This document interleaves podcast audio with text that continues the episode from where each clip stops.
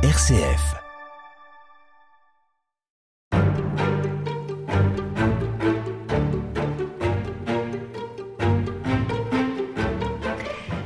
En 1617, à Châtillon-les-Dombes, désormais appelé Châtillon-sur-Chalaronne, Vincent de Paul fonde la première confrérie de la charité. Après une profonde crise spirituelle, il vient de trouver sa voie, la mise en œuvre de la charité et le secours des plus pauvres. Petit à petit, ses œuvres se déploieront un peu partout dans le royaume, jusqu'à faire de lui le plus grand saint du grand siècle, selon une expression souvent reprise. Marie-Joëlle Guillaume, bonjour. Bonjour. Vous êtes l'auteur d'une biographie consacrée à Vincent de Paul. C'est un livre qui est paru chez Perrin en 2015.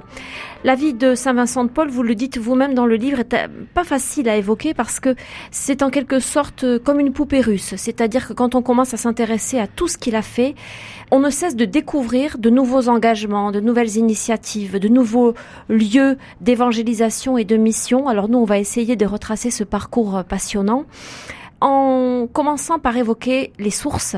Ce que vous avez fait, c'est vraiment un travail d'historienne, un ah, travail d'une vraie biographie. Il ne s'agit pas d'une agiographie. Alors, les sources sur lesquelles vous vous êtes appuyé, de quelle nature sont-elles? Alors, c'est très simple. La bibliographie sur euh, Saint Vincent de Paul est immense. Ce que j'ai voulu faire, c'est aller vraiment aux sources les plus lointaines et aussi les plus sûres. Comme c'est une biographie historique, c'est-à-dire où j'ai voulu voir les liens de Vincent avec son siècle, je me suis ainsi intéressée aux écrits de ses contemporains et évidemment aux ouvrages des historiens de la période. Mais surtout en ce qui le concerne euh, très précisément, je suis partie de sa correspondance. Elle est considérable. Il ne nous en reste malheureusement qu'à peu près le dixième. On compte qu'en correspondance active et passive, lettres reçues et écrites, se sont échangées environ 30 000 lettres entre Vincent et ses correspondants. Il ne les écrivait pas toutes. À partir d'un certain moment, il en dicte beaucoup. Mais c'était lui, c'était ses lettres. Il ne nous en reste que le dixième parce que le 13 juillet 1789, euh, le prieuré de Saint-Lazare, dont on aura l'occasion de parler, je pense, a été mis à sac. N'ont pu être récupérées que des lettres qui avaient été déjà serrées, si vous voulez, euh, pas des feuilles volantes. Donc, euh, donc voilà, on, on en a peu, mais suffisamment pour pouvoir travailler vraiment sur lui, sur ses relations avec ses contemporains, pour le saisir vraiment dans ce qu'il est.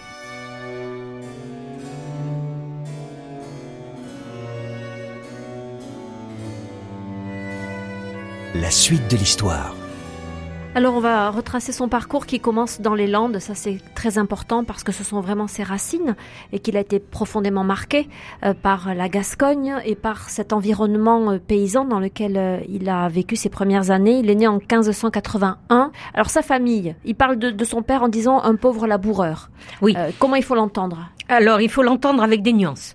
Vincent, par humilité, a toujours dénigré ses origines. Quand il disait qu'il était le fils d'un pauvre porcher, certes, son père avait des porcs, il avait aussi des bœufs, il avait aussi des moutons, et il était aussi laboureur. Un mot quand même sur le contexte, 1581, et Vincent mourra en 1660. 1581, c'est la dernière période des guerres de religion, mais on est encore dedans. Et les Landes de Gascogne, la Navarre est voisine, donc elles sont aussi sous le coup de ce terrible conflit, si vous voulez. Bon, il faudra attendre 1598, l'édit de Nantes et la paix de Vervins, pour que les choses s'apaisent et qu'on assiste au, au règne beaucoup plus calme d'Henri IV. Alors, un mot quand même sur sa mère. Sa mère appartenait à une famille à moitié rurale, à moitié liée au monde de la robe. Elle avait des frères et des euh, neveux qui étaient magistrats à Dax ou à Bordeaux. Vous dites que c'est un enfant précoce. Quels sont les indices qui peuvent euh, aider à, porter cette, euh, ce regard sur lui? Le fait qu'on parle assez tôt de sa très vive intelligence et le fait qu'alors qu'il n'est pas l'aîné de la famille, il y aura six enfants, il est deux garçons et quatre filles, alors qu'il n'est pas l'aîné de la famille, son père décide de lui faire faire des études dans la perspective de le voir entrer dans les ordres. Pour un enfant de milieu paysan, c'était tout de même, il faut bien le dire, un moyen de promotion sociale aussi. Hein. Et très vite, il va donner effectivement des signes de la précocité de son intelligence, en particulier lorsqu'il arrive vers l'âge de 15 ans au collège à Dax, ou 12 ans au collège à Dax, il va devenir très vite le répétiteur d'un certain monsieur de Comet, qui est un membre éloigné de la famille et qui l'héberge. Il va devenir le répétiteur de ses enfants. Et qui le prend en charge et qui finance en quelque sorte ses études et... Par cette tâche de répétiteur, il finance en effet ses études. Mais si Vincent n'avait pas été capable de le faire, monsieur de Comet avait l'embarras du choix ailleurs. Ensuite, il va à Toulouse, cette fois-ci pour se former en vue d'être prêtre. Oui, tout à fait.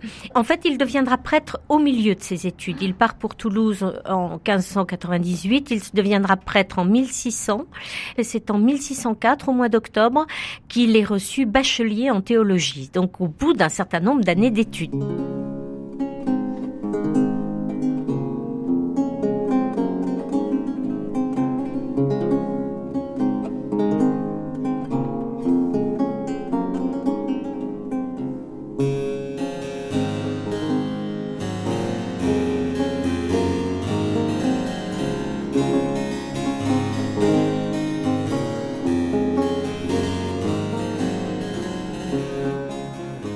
À quel moment apparaît un personnage qui va être un personnage clé dans son itinéraire, à savoir Monsieur de Bérulle?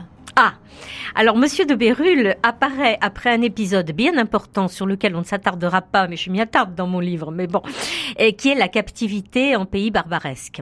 Lorsqu'il est diplômé en 1604, il enseigne pendant toute une saison à l'université de Toulouse, en prévision d'ailleurs d'un doctorat, et puis pour une affaire d'héritage qui lui échoua d'une manière, euh, euh, bon, on peut penser providentielle, en tout cas inattendue, il est amené à se rendre à Marseille, il veut revenir, il revient par mer, et il est captif de pirates barbaresques. On va être sans nouvelles de lui pendant deux ans. Il a été capturé au début de l'été 1605 et il ne revient à Avignon d'abord, puis à Rome après qu'en 1607. Ça a été mis en doute cette captivité au XXe siècle, etc. Bon, moi, après une enquête très approfondie, je conclus que c'est tout à fait véridique. Tout à fait. Mais ça m'a passionné, soit dit entre parenthèses, de faire cette enquête historique parce que je crois avoir mis au jour des choses auxquelles d'autres n'avaient peut-être pas pensé. Alors, Cela étant, ben oui, alors il commence par arriver à Rome. Et puis il est appelé à Paris pour une mission dont on n'a jamais trop bien su ce qu'elle était, une mission verbale auprès d'Henri IV. Il loge à Paris. Il est arrivé en 1608 et dès 1609, il rencontre Pierre de Bérulle, qui n'est pas encore cardinal. Il sera cardinal deux ans avant sa mort, en 1627. Mais c'est déjà une personnalité importante. Fondateur de l'oratoire fondateur deux ans plus tard de l'oratoire en 1611, mais qui a été déjà l'importateur, j'allais dire, des carmélites en France en 1604, sur les instances de sa cousine, Madame Akari, la célèbre Madame Akari, future mère Marie de l'Incarnation. Qu'est-ce qui les lie alors? Quel type de relations entretiennent-ils? Ah, ben, écoutez, des relations spirituelles très étroites, puisque faisant la connaissance de Bérulle, qui est déjà au cœur de ce qu'Henri Brémond appellera plus tard l'humanisme dévot et l'école française de spiritualité, tout ça est en train, c'est la réforme catholique qui est en train de se mettre en place, Bérulle devient le directeur spirituel de Vincent et il le sera pendant huit ans, pratiquement jusqu'en 1617, cette année capitale dont nous parlerons tout à l'heure. Et c'est Bérulle qui, alors qu'il est aumônier de la reine Margot, il fait partie des aumôniers de la reine Margot et qu'il se rend tous les jours à ce titre à l'hôpital de la Charité que la reine a fondé. C'est avec Bérulle qu'il va être amené à être curé de Clichy en 1612, et puis que Bérulle le fera entrer dans la famille de Gondi pour devenir le futur précepteur de leurs enfants. La famille de Gondi, c'est-à-dire le général des galères, Philippe Emmanuel de Gondi, et sa femme Françoise Marguerite, qui sont à l'origine de tout ce qui va se passer ensuite.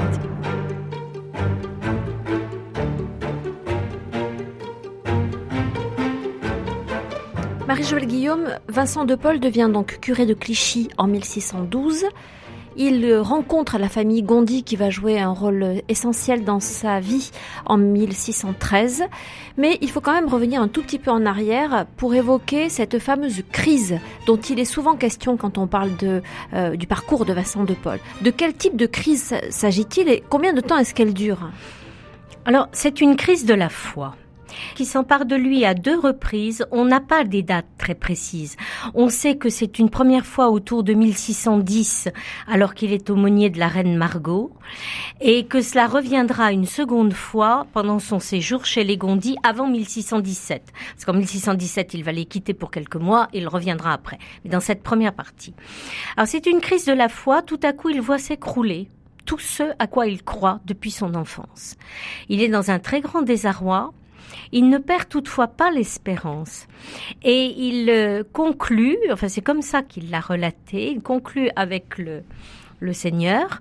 Le pacte suivant, il écrit le texte du credo sur un feuillet qu'il portera sur son cœur, et chaque fois qu'il sent la tentation se devenir forte, il met la main sur son cœur ou il tend le bras en direction de Rome pour indiquer qu'il croit tout ce que croit l'Église romaine.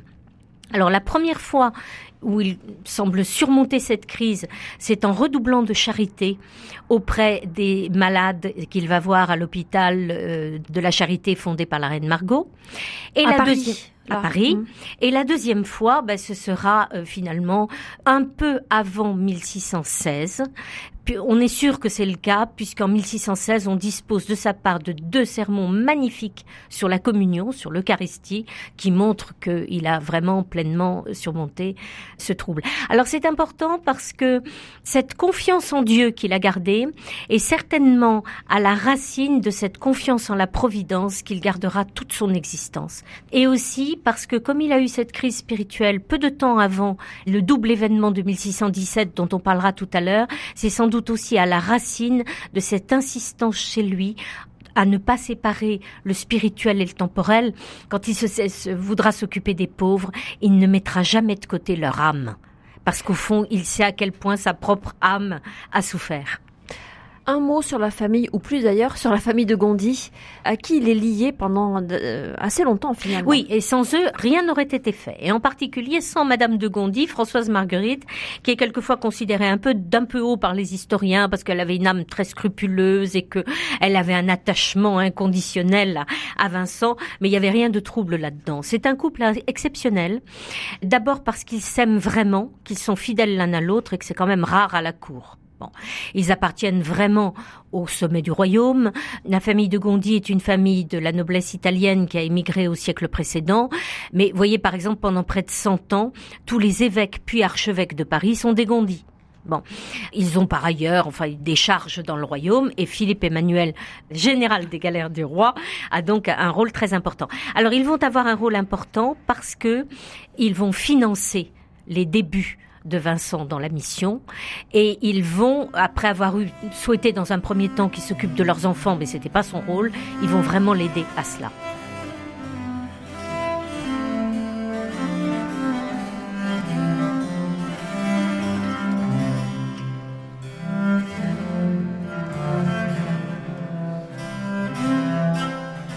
Alors quel est son rôle auprès d'eux? Justement Eh bien, comme les enfants sont encore très petits, il accompagne Madame de Gondi dans ses visites de charité, car elle a déjà un souci euh, très grand des siens. Bon, ils ont énormément de terres en Picardie, en Champagne, en Île-de-France.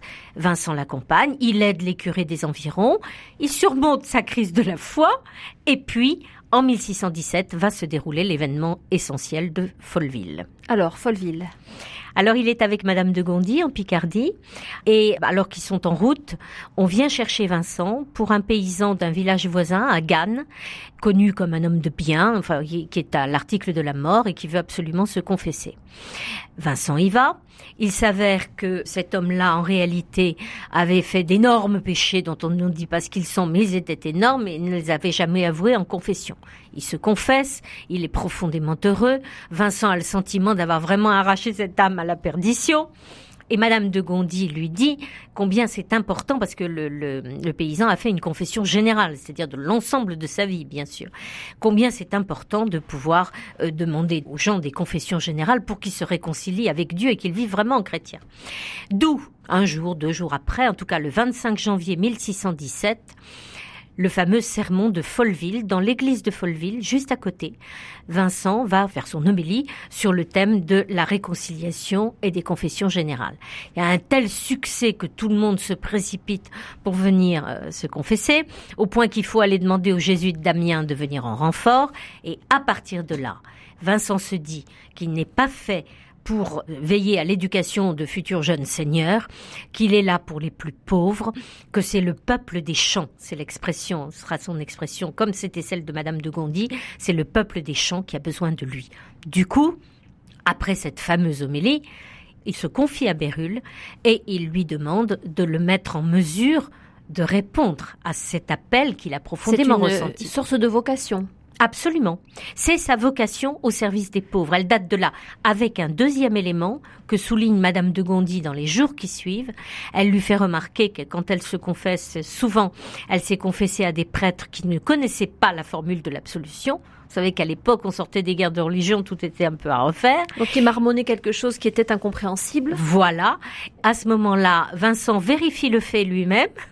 À ce moment-là, le double élément de l'intuition, si vous voulez, non seulement il faut s'attacher aux pauvres des campagnes, mais il faut former les prêtres qui pourront réussir, qui, voilà, euh, qui pourra réussir cette cette évangélisation en même temps que le soin des corps, prendre soin des âmes. Ça, c'est le premier élément de Voilà. 1617. Donc vous avez parlé du premier. Il y a un deuxième moment clé qui là fait tout basculer.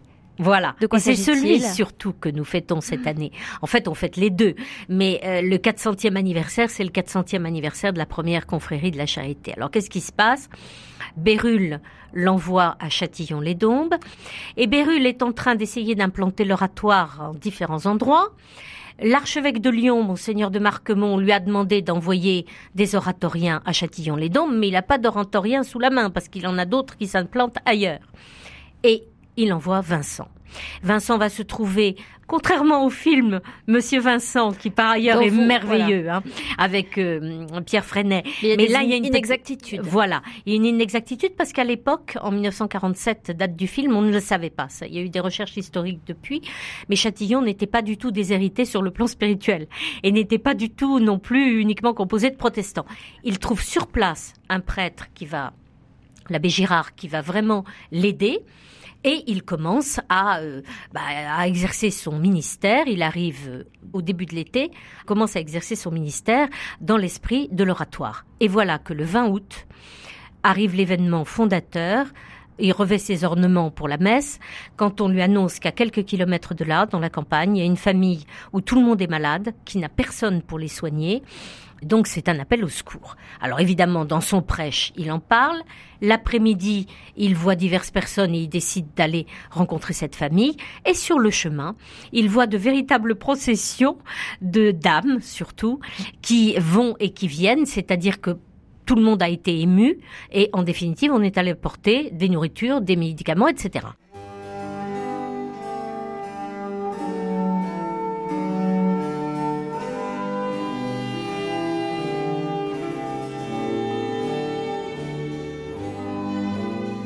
RCF, Véronique Alzieux.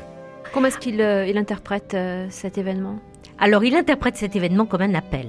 Vincent, toute sa vie, considérera qu'il ne fait les choses que si la Providence le veut. Mais là, c'est clairement un appel de la Providence, il y a quelque chose. Et alors surtout, il se rend compte, en y réfléchissant, que euh, cette abondance de médicaments et de nourriture en un seul jour, c'est très bien, mais il y en aura trop. Et quelques jours plus tard, il n'y aura plus rien. D'où l'idée qui germe avec des dames. Et c'est le premier moment où on voit le rôle des femmes qui sera capital dans les œuvres de charité de Vincent, avec les dames autour de lui, il réfléchit au fait de l'organisation de la charité, qui va déboucher le 8 décembre suivant sur l'érection de la première confrérie de la charité, avec un règlement qui est une petite merveille, et qu'on a encore, bien sûr, et dont on va bien parler cette année. Il quitte les Gondis à ce moment-là? Alors, il avait quitté les Gondis pour aller à Châtillon. Mhm. Alors, très bonne question, parce qu'il n'en avait parlé à personne. Bérulle, le- bien sûr, le savait par définition. Il n'avait pas parlé aux Gondis, parce que les Gondis étaient très attachés à lui. Et pas seulement, comme on veut toujours le dire, Madame de Gondy, mais le général des Galères tout autant. Alors évidemment, ils vont pas laisser faire. Alors ils le tannent pendant trois mois. Et en définitive, comme l'évêque de Paris est le frère du général des galères, bah, c'est difficile de dire non jusqu'au bout. Alors, au bout du compte, Vincent revient à Paris deux jours avant Noël pour essayer de persuader les Gondis qu'il faut qu'il reste à Châtillon. Euh, au passage, Bérulle pouvait difficilement mécontenter les Gondis. Tout ça était, difficile. Donc euh, bon, il plaide sa cause. Il y avait de la diplomatie au milieu de tout ça. Et il fallait de la diplomatie au milieu de tout ça, étant donné la puissance des Gondis mhm. et puis le fait que c'était tout de même aussi l'évêque de Paris. Évêque encore, hein, il ne sera archevêque qu'en 1622. Paris devient archevêché en 1622. Il plaide sa cause, mais il ne réussit pas à retourner à Châtillon. Quand il a quitté Châtillon, il avait laissé les gens dans l'expectative, enfin on pensait qu'il allait revenir. Mais il a obtenu de ne pas euh, se lancer dans une carrière de précepteur. Au contraire, il va pouvoir commencer à lancer les missions. Il est resté cinq mois à Châtillon-les-Dons, mais ça a été un bouleversement, une explosion de charité qui laissera des traces bien évidemment dans l'avenir. Mais surtout, tout est en place au moment de son retour chez les Gondis pour développer à la fois les missions et les charités.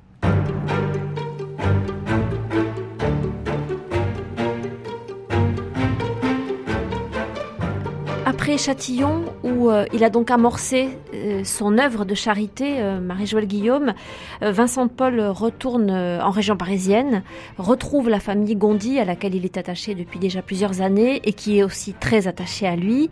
Et on peut maintenant parler de son rôle d'aumônier général des galères, parce que c'est totalement en lien avec la famille Gondi et c'est quelque chose pour lequel il est connu aussi, Vincent de Paul. Tout à fait. D'ailleurs, moi, ce qui m'a intéressé dans le livre, c'est de parler aussi de tout ce qu'on ne savait pas, mais on sait deux choses en général à propos de Vincent, son rôle euh, auprès des galériens et son rôle pour les enfants trouvés, dont on aura l'occasion de parler plus tard. Alors, c'est très simple. Auparavant, ayant été engagé dans l'idée d'être précepteur des enfants, bah, il suivait plutôt Madame de Gondy. À partir du moment où il revient et qu'il est délivré de cela, il peut être sensible au rôle qui est celui de Philippe Emmanuel, qui est général des galères du roi, et il l'accompagne à ce moment-là auprès des galériens. Les galériens étaient à Paris euh, rassemblés dans l'attente du départ de la chaîne pour Marseille ou pour Toulon. À la conciergerie? Voilà, et ils étaient hébergés dans des conditions épouvantables. Donc là, ils découvrent une réalité qu'ils ne soupçonnaient pas. Ils découvrent une réalité qu'ils ne soupçonnaient pas et que même sa captivité en barbarie ne lui avait pas permis de connaître. Les conditions de sa captivité ne lui avaient pas permis de connaître cette terrible déréliction. À ce moment-là, bien sûr, son cœur s'ouvre. Il en prend tellement soin. Il va, en 1618, il est question d'un hôpital pour les galériens auquel il travaille avec euh, Philippe Emmanuel de Gondy. Finalement, ça se concrétisera que 25 ans plus tard. Mais enfin, il a été déjà très sensible à ça. Et il est tellement proche des galériens. Il s'occupe tellement d'eux, il fait tellement de suggestions que sur la suggestion de Philippe Emmanuel de Gondy, Louis XIII crée pour lui en 1619 le poste d'aumônier général des galères du roi. Ça n'existait pas, ce poste d'aumônier général. Il obtient quand même des, des améliorations notables tout à fait. D'abord, il fait une série de visites que nous appellerions aujourd'hui d'audit, hein, pour voir un peu comment les choses se passent. Et il obtient effectivement déjà le fait qu'à Paris, il soit hébergé dans un lieu beaucoup plus euh, salubre, je dirais. Mieux nourri mieux nourri et au plan spirituel plus d'assistance. Hein. Et alors ce rôle, c'est ça qui est important, c'est que ce rôle d'aumônier général des galères, euh, il le suivra toute sa vie. C'est-à-dire que même dans les moments, au moment de la régence d'Anne d'Autriche, euh, au début des années 40, euh, enfin après 1643, après la mort du roi, où il sera pris à Paris parce qu'il a des responsabilités importantes, ce seront les prêtres de la congrégation de la mission à Marseille qui prendront le relais, mais il ne cessera jamais d'être l'aumônier général des galères. Il amorce là aussi, semble-t-il, un mouvement de charité qui le dépasse. C'est-à-dire que des visites commencent à avoir lieu, on commence à soutenir ces prisonniers, on va les voir, on va les visiter, ce qui était totalement euh, inenvisageable jusque-là. Absolument, tout Paris parle de lui, de ce qu'il fait, et du coup, parce que les gens sont quand même un fond de générosité. On est dans une société qui est très, bon, pas eu l'occasion d'en parler, mais cette société de la première moitié du XVIIe siècle est très intéressante. C'est le temps des mousquetaires, euh, c'est ce qu'on a appelé aussi le siècle des saints. C'est-à-dire que ce sont des gens qui ont parfois le cœur sur la main, même si la société par ailleurs est rigide. Et donc il a vraiment euh, donné l'impulsion à un mouvement de générosité. On l'appelle le charmeur de tigres parce que les galériens n'étaient n'était pas des tendres, mais euh, effectivement, il entraîne beaucoup de monde autour de lui. Quel âge a-t-il à ce moment-là? Alors, c'est une chose qui est importante. Il a 38 ans, il a 36 ans en 1617 lorsqu'il se passe le double événement dont nous avons parlé, c'est-à-dire vraiment le lancement de sa vocation. Et c'est important parce que ce rapport au temps, moi, m'a beaucoup frappé en travaillant euh, sur la biographie de Vincent. Au fond, il y a toute une gestation très lente à travers un certain nombre d'événements dans sa vie de cette vocation voulue par la Providence. Et donc, deux ans plus tard, bah, il a 38 ans quand il est aumônier euh, général des galères, mais ça n'est que le début de tout ce qu'il va faire. Dans une époque, dans un siècle où l'on vit vite parce que l'on meurt tôt. Exactement. Exactement, parce que c'est un siècle de guerre, enfin on aura l'occasion d'en reparler, c'est un siècle de, de souffrance, c'est un siècle de famine, c'est un siècle d'épidémie, donc à cause de tout ça, on vit, on est obligé de vivre vite, et lui, ben, prend le contre-pied. Ouais. Et d'ailleurs, il, il, meurt euh, âgé hein, pour l'époque. Alors, il euh, oui, effectivement. 80 ans. Bah oui, tout à fait, dans sa 90e année, en 1660.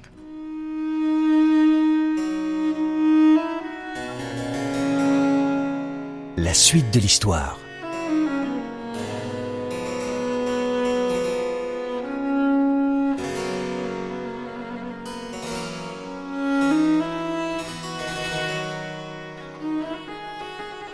Alors c'est le moment également, Marie-Joëlle Guillaume, où il faut parler euh, de ce qu'on appelle la congrégation, donc euh, une autre intuition, une autre œuvre qu'il met sur pied, ce qu'on appelle communément les lazaristes.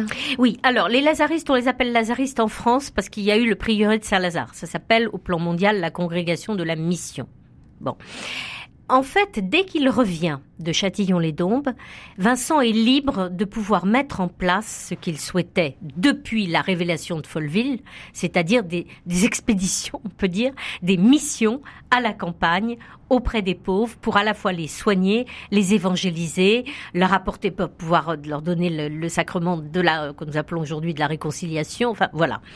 Donc ça, il est libre de le faire et tout de suite s'agrège autour de lui un ensemble de prêtres. Et il y a toute une première période, si vous voulez, entre 1618, il vient de revenir chez les Gondis, et 1625 où il y aura la fondation officielle de la congrégation de la mission, eh bien, si vous voulez, il y a les faits sans le nom. C'est-à-dire que il développe ses missions, il y en a presque 150 entre 1618 et 1625. Et il y a de plus en plus de prêtres aussi autour de lui. Et à la fin de chaque mission, il y a la fondation d'une confrérie de la charité. C'est là où, si vous voulez, les deux sont liés. L'expérience de Châtillon-les-Dombes fait qu'il y aura à chaque fois une fondation de confrérie. Et ces confréries sont aux mains de dames, qui prendront le nom plus tard de dames de la charité. C'est là où on faut tout de suite faire une distinction entre les dames de la charité et ce que seront plus tard les filles de la charité. Les dames de la charité sont ces femmes en général d'une certaine surface sociale, comme on dirait aujourd'hui, ou de la noblesse ou de la haute magistrature, ou bon, qui donnent de leur temps et de leur capacité d'organisation pour monter ces confréries de la charité et s'occuper très au quotidien des pauvres et des malades. Et puis, il y aura les filles de la charité, humbles filles de la campagne, qui au départ viendront se mettre au service des dames avant de prendre leur propre envol. Quels sont les, les grands principes? Et sur le plan spirituel, dans quoi est-ce que ça s'enracine? Dans une tradition particulière? Alors, la tradition de charité, c'est une tradition des églises universelles. Mais le charisme particulier, le charisme vincentien que l'on fête cette année vraiment, c'est cet art, on peut dire, de ne pas séparer l'âme et le corps, de ne pas prétendre soigner les pauvres indépendamment du soin apporté à leur âme, du souci de leur âme. Et c'est très important parce que on ne se souciait pas toujours assez de l'âme des pauvres en les aidant, même à cette époque de foi. C'est quelque chose de capital. Ce double effort qui fait que du coup, il sera amené à attacher tant de prix plus tard, on va en parler, à la formation des prêtres. Parce qu'il faut qu'ils soient capables d'apporter je dirais d'apporter aux pauvres le trésor de l'Église. Parce que le trésor de l'Église n'est pas fait pour les philosophes et les savants, il est fait pour tous. Et ça, Vincent ne l'exprime pas comme ça, mais il le vit comme ça.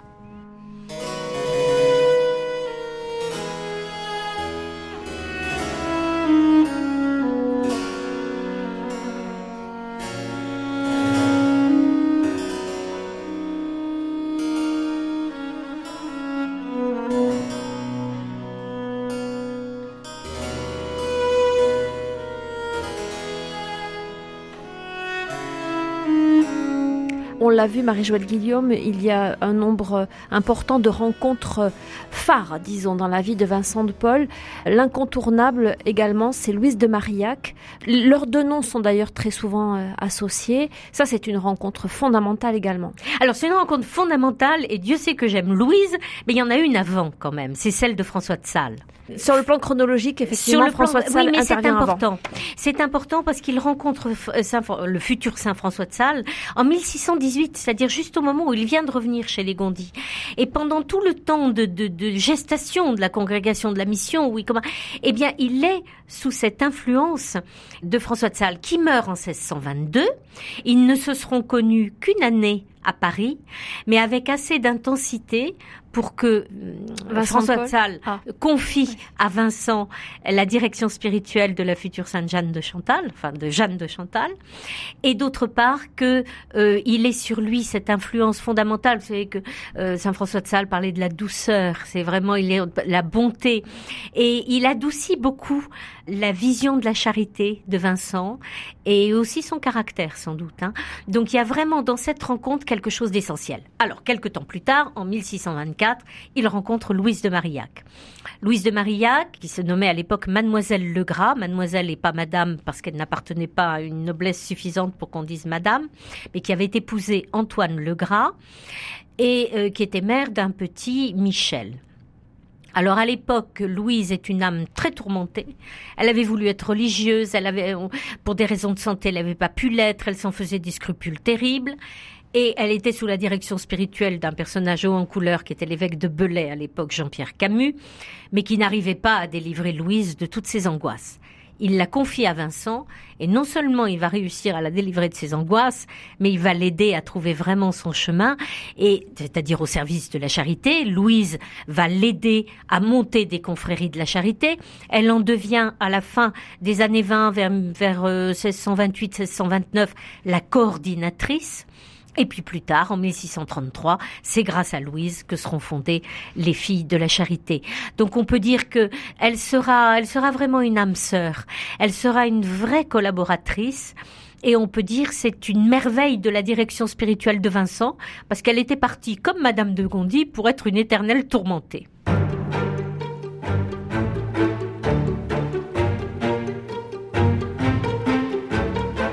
Marie-Joëlle Guillaume, vous nous avez raconté la rencontre entre Vincent de Paul et Louise de Marillac, cette âme tourmentée qu'il finit par apaiser et euh, qui l'aide à trouver sa voie. Alors justement, sa voix, qu'est-ce que ça va être et comment est-ce qu'elle va déployer, euh, disons, le, la paix intérieure qu'il va euh, semer en elle? Elle la déploie dans l'action elle, dans la prière, bien sûr, mais ça, on n'avait pas besoin de la pousser. Mais dans l'action, si vous voulez, c'est le pivot, Louise, en ce sens qu'elle est à la fois dame de la charité, faisant se développer et coordonnant les confréries de la charité, et en 1633, elle va être la fondatrice avec Vincent des filles de la charité. Donc elle est, elle est le pivot, elle est entre les deux et elle va former ces filles de la campagne pour être capable de donner le meilleur d'elles-mêmes à la fois pour les soins aux pauvres et aussi pour une assistance spirituelle. Dont la première est Marguerite Nazo. Alors Marguerite Nazo, c'est une histoire, oui, hein. c'est une histoire extrêmement touchante parce que bon, les dames de la charité étaient des dames, euh, encore une fois, de, la, noblesse, de la haute société, qui, dans l'esprit de ce qui s'était passé à Châtillon-les-Dombes, n'hésitaient pas à aller porter le bouillon euh, dans, en montant des étages branlants dans des maisons euh, pas très belles et assez nauséabondes. Donc ça demandait beaucoup pour elle. Et euh, quand on est par ailleurs euh, avec une domesticité nombreuse, euh, en vivant dans un lieu raffiné, c'est quand même très difficile de passer d'un extrême à l'autre de cette façon-là. Un certain nombre d'entre elles l'ont fait avec beaucoup de générosité, mais d'autres ne tenaient pas le coup. Rien ne les avait préparées.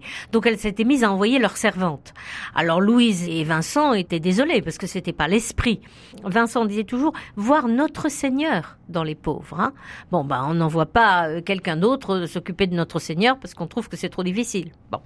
Et c'est pile à ce moment-là qu'il rencontre une petite vachère, Marguerite Nazo, une petite vachère originaire de Suresnes. Il la rencontre à Villepreux qui avait appris à lire toute seule. C'est une très jolie histoire, je m'attarde pas là-dessus, mais qui du coup apprenait à lire à d'autres filles modestes en allant de village en village et se donnait donc à cette tâche.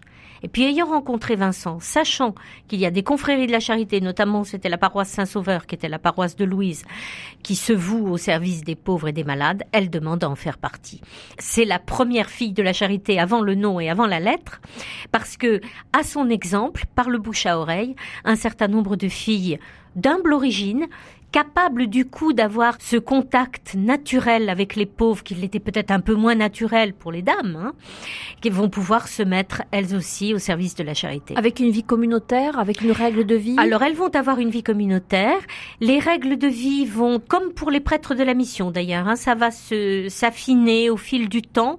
Vincent ne donnera des règles aux filles de la charité, avec Louise, aux filles de la charité, et aux prêtres de la mission que vers la fin de sa vie, dans les années 50. Il a laissé les choses se mettre en place. Mais ce qui est sûr en tout cas, c'est que, à l'image de ce qu'avait voulu faire François de Sales, mais sans avoir l'accord de Monseigneur de Marquemont pour la visitation, il tient à ce que les filles de la charité puissent aller voir les gens, aller voir les pauvres à domicile. Elles ne seront pas cloîtrées.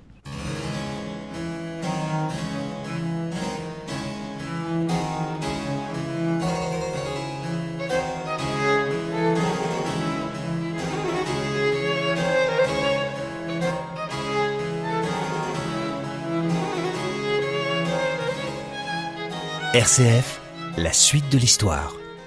Vous avez souligné dans un entretien précédent sa préoccupation et sa prise de conscience, le besoin de formation des prêtres, de faire en sorte qu'il y ait un clergé de meilleure qualité. Je ne sais pas si on peut dire les choses comme ça.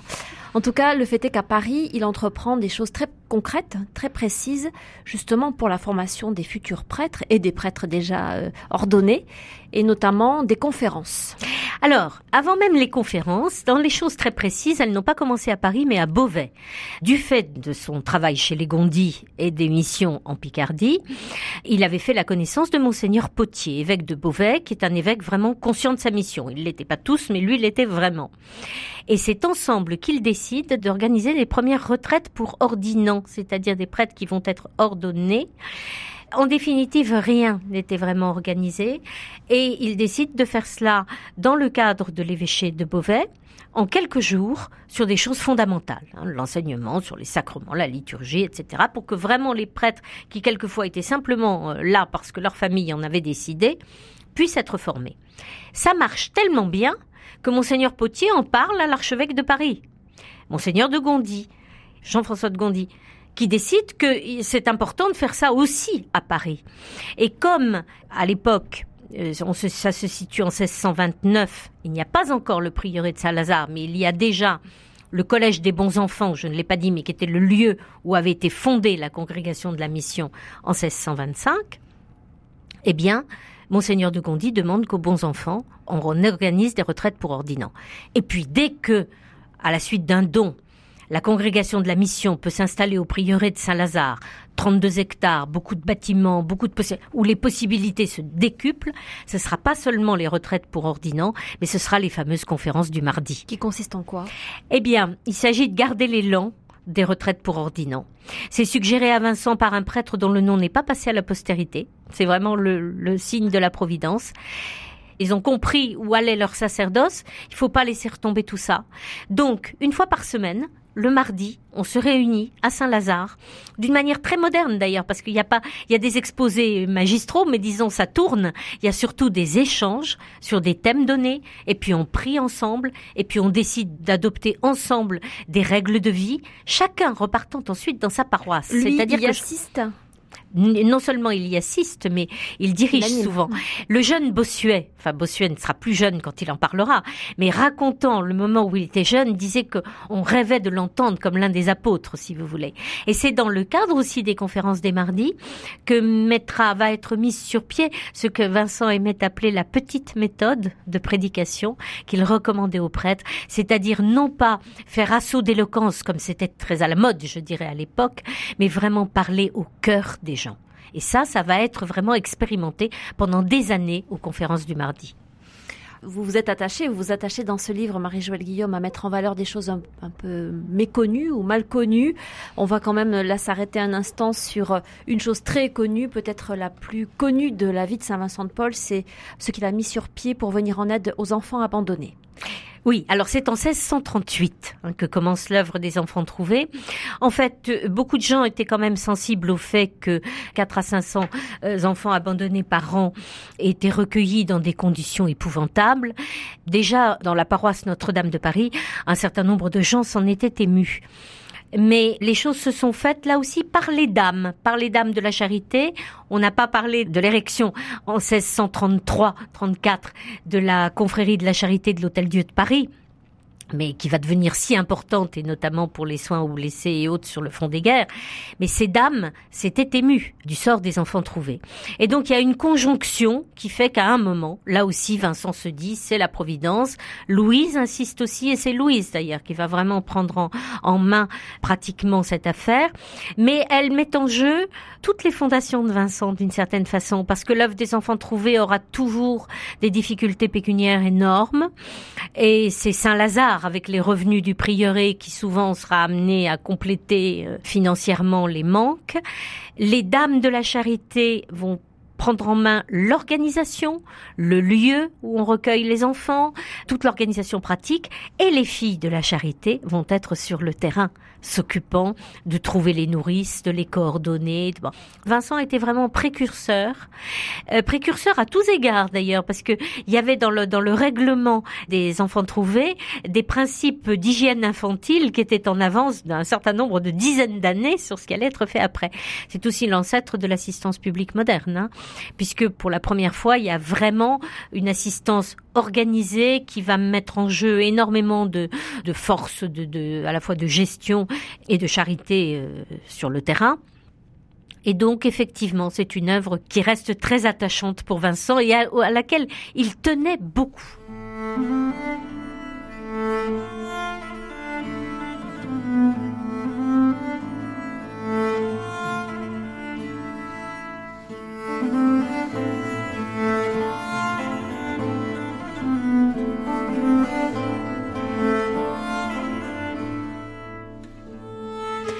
Dites dans votre livre que aujourd'hui on pourrait dire de lui que il est en, il a en quelque sorte un vrai talent de DRH.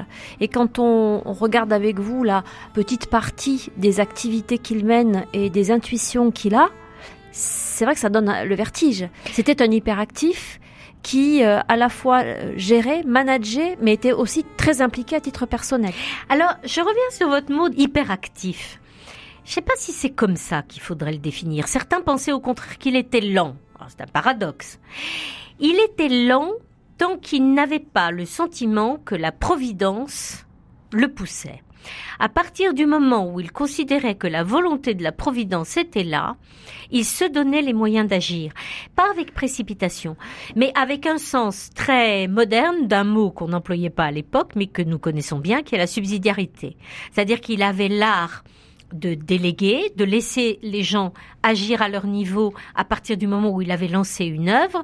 Alors il coordonnait beaucoup par sa correspondance et c'est très important parce que quand vous faites ça par lettre, ça suppose à la fois que vous soyez précis, il écrivait d'ailleurs de manière extrêmement précise et en même temps, bah, vous laissez aux gens les rênes longues. Alors pourquoi je dis il pourrait être le saint patron des DRH ben, Ça m'a frappé. C'est qu'il a l'art de trouver comment mettre chacun ou chacune à sa place. Les lettres à Louise pour que telle ou telle fille de la charité devienne responsable ou pas de tel ou tel endroit, c'est un délice, si vous voulez, parce que c'est extrêmement précis, il y a de l'humour, il y a et on voit une compréhension des êtres. Et c'est la même chose pour les prêtres de la mission. Donc ça lui demande de sa part beaucoup de discernement et beaucoup d'écoute et d'attention des personnes. Absolument. Et on peut dire que ce discernement est une des qualités que je lui reconnaîtrais le plus volontiers dans le caractère.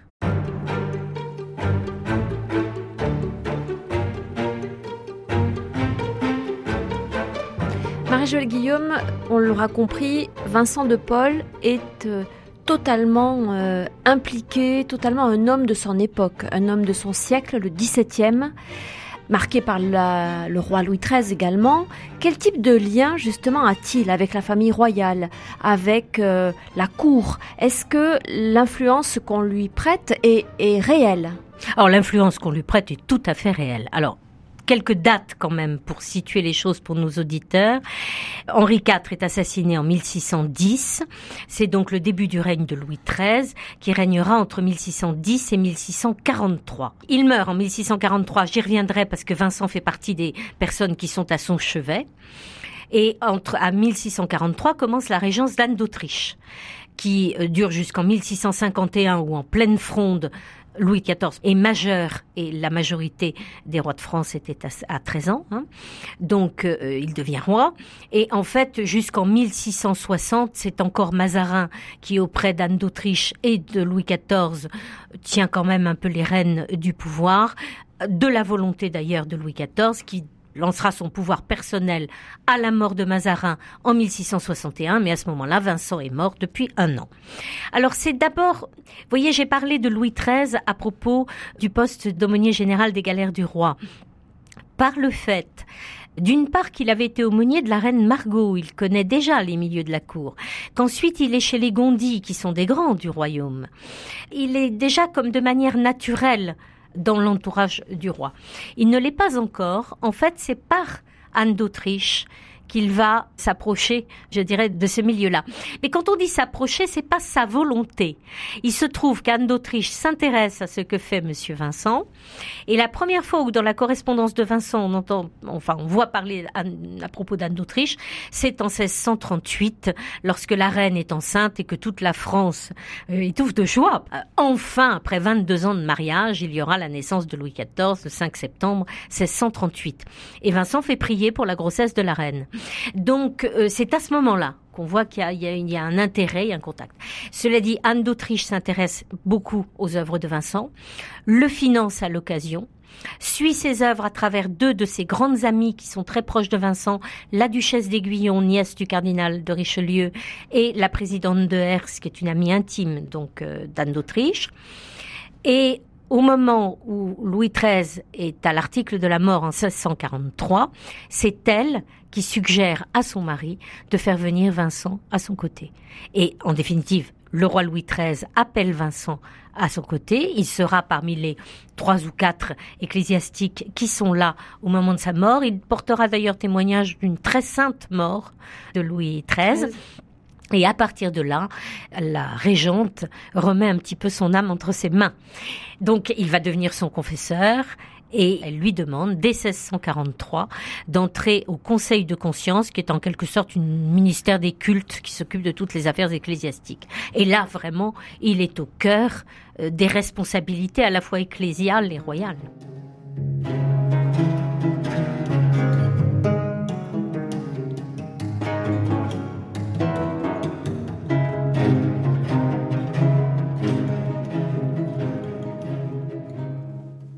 Est-ce qu'on peut imaginer qu'il a eu une influence politique? Alors, son souci était de ne pas intervenir dans ce domaine. Ça, c'est très clair. Il avait le respect des autorités établies. Par exemple, c'était pas un révolutionnaire. Malgré tout son amour des pauvres et de la charité, c'était pas un révolutionnaire. Et il considérait vraiment que c'était l'aspect euh, euh, spirituel et social qui était essentiel. Il aura tout de même un rôle au cours de la Fronde. Euh, la Fronde, c'est 1648 à 1653. En janvier 1649, juste à la veille du blocus de Paris, il va voir la reine et Mazarin à Saint-Germain en laye pour essayer de les dissuader de faire le blocus de Paris. Il n'y réussira pas, mais on l'écoute quand même, le respecte. Euh, l'après-midi même du moment où il a fait son plaidoyer, se tient un conseil pour discuter de ce que Monsieur Vincent a dit. Bon, les jeux étaient faits d'avance, on dit que pour raison d'État, il n'y a pas de raison d'en tenir compte, n'empêche qu'on y a mis les formes, ce qui montre qu'il a eu de l'influence. Et tout à fait vers la fin de la fronde, indépendamment de tout ce qu'il fait au plan charitable, on va y revenir, et comme au moment des guerres extérieures, aussi. Vers la fin, il jouera un rôle aussi auprès de Mazarin pour essayer euh, d'arranger les choses et que la, le retour du roi et de la reine puisse se passer dans de bonnes conditions. Donc euh, oui, il a eu une grande influence il y a au sommet du royaume. Pardon, le, contexte de la guerre euh, de 30 ans. Oui. Alors, il faut bien voir, quand on parle de Vincent, on a l'impression qu'on a le temps de parler de rien. Euh, la, la guerre de 30 ans, c'est entre 1618 et 1648, et la France entre dans ce qu'on appelle la guerre ouverte à partir de 1635. Presque aussitôt, c'est l'invasion des provinces. La Picardie, la Champagne, la Lorraine, bien sûr la Lorraine qui a terriblement souffert, et puis euh, il y aura aussi de façon, euh, juste après 1648, et alors que la guerre continue avec l'Espagne, il y a la Fronde qui est une guerre civile. Donc vraiment on peut dire que dans sa vie, Vincent a beaucoup connu l'affaire des guerres. Et il y envoie les prêtres de la mission, les dames de la charité de la confrérie de l'Hôtel Dieu vont coordonner les secours, les filles de la charité vont être envoyées sur le terrain.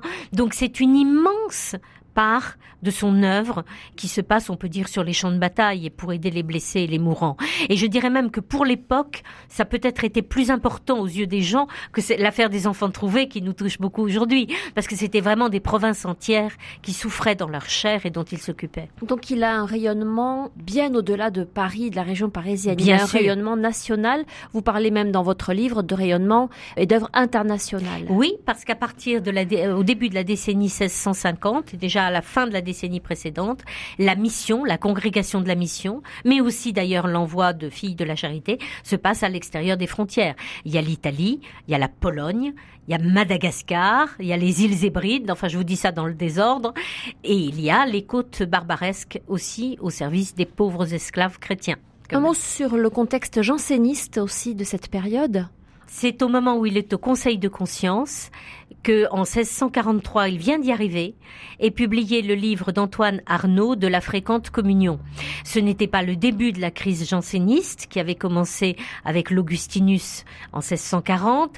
Vincent connaissait bien l'abbé de Saint-Cyran, qui était le meilleur ami de Jansénius, à partir duquel avait commencé ce qu'on a appelé la querelle janséniste après avoir été son ami, il s'était tout de même éloigné de Saint-Cyran à cause des critiques très acerbes que celui-ci faisait contre l'Église. Et donc voilà, au moment où en, 1643 est publié le livre de la fréquente communion, il ne peut pas rester neutre. Il est au Conseil de conscience. Il faut qu'il euh, se positionne. Voilà, qu'il se positionne. Et en fait, il va jouer un rôle très important de catalyseur d'un certain nombre d'initiatives et notamment les fameuses cinq propositions élaborées par des docteurs de Sorbonne. C'est à Saint-Lazare qu'ils y travailleront. Donc, euh, on peut dire que Vincent est au cœur des choses, mais il le fait avec la même manière d'être que partout, avec beaucoup de charité. C'est-à-dire qu'en fait, il n'est pas dans un combat des uns contre les autres, il est vraiment dans le service de la vérité. Ce qu'il reproche en particulier aux jansénistes, surtout à Antoine Arnaud, qui est très raide, c'est euh, d'éloigner les gens des sacrements. C'est de considérer qu'il faut pas communier avant quasiment d'être à l'article de la mort, alors que pour lui, dans une optique qui, entre parenthèses, fait très pape François pour nous, excusez-moi de l'anachronisme, mais euh, les sacrements sont des nourritures, sont des médicaments en quelque sorte, sont faits pour les plus pauvres. Et lui, qui est au service des pauvres, ne peut pas admettre le rigorisme d'Arnaud. Donc effectivement, là aussi, il jouera son rôle.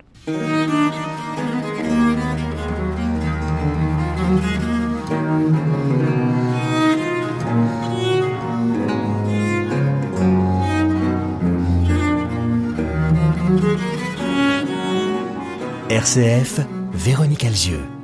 Son tempérament, justement, est-ce qu'on peut, disons, avoir une idée de sa psychologie, du type de caractère que c'était? Alors, c'est clairement quelqu'un qui ne se ménage jamais, par exemple. À partir du moment où quelque chose est à faire, il dit "Eh mon Dieu, mes frères, aimons-le à la sueur de nos fronts, de nos visages, de nos oui ou de nos mains, de nos visages et de nos mains." il s'agit d'agir en même temps, c'est un contemplatif aussi. Hein. On oublie toujours, on veut toujours faire de Vincent euh, à peu près exclusivement un homme d'action. Il dit très joliment qu'il ne faut pas séparer Marthe et Marie, Marthe et Marie dans l'Évangile, c'est-à-dire les deux. Et quand il dit aux filles de la charité qu'il faut savoir interrompre sa prière pour aller s'occuper d'un pauvre et que c'est quitter Dieu pour Dieu, bah si c'est quitter Dieu, ça veut dire qu'on était avec lui. Donc clairement, c'est un homme qui finalement a beaucoup d'équilibre. Et voyez, sur la couverture de mon livre, c'est son portrait, un des deux portraits de la dernière année de sa vie, qui sont les seuls portraits véritablement authentiques qu'on a, parce que d'abord, il voulait jamais prendre la pause, et, ensuite, avant, il y a, d'autres choses, et il y en aura après, mais qui sont une, vision de ce qu'il est, là, c'est vraiment un portrait authentique on voit qu'il y a à la fois de la fermeté et de la bonté. Il y a toujours le menton en galoche du petit paysan des Landes qu'il est resté jusqu'à la fin. Il y a ce regard de bonté qui illumine des traits qui sont un peu taillés à la serpe. C'est ça, Vincent. Une infinie finesse spirituelle, un bon sens au sens le plus noble des choses, très enraciné, qui fait qu'il saura beaucoup apaiser les gens et qu'il sait en même temps diriger, qu'il sait faire donner aux autres le meilleur d'eux-mêmes, toujours le DRH, hein, parce que il y a en lui cette solidité enracinée dans la prière. Je trouve que c'est un tempérament très complet, finalement. Merci beaucoup, Marie-Joëlle Guillaume, d'être venue nous parler de Vincent de Paul. Euh, votre livre retrace euh, vraiment de façon très précise euh, cet itinéraire hors norme. il s'appelle tout simplement Vincent de Paul. C'est un livre. Vincent de Paul, un saint au grand siècle. Un saint au grand siècle. Donc ça, c'est important parce que c'est tout son lien avec le siècle. Et c'est ce qui a intéressé mon éditeur, hein, Perrin, qui est un éditeur d'histoire. Voilà, c'est un livre qui est paru en 2015 et qui est bien sûr toujours disponible. Merci beaucoup à vous et merci à Antoine Picot qui était à la technique.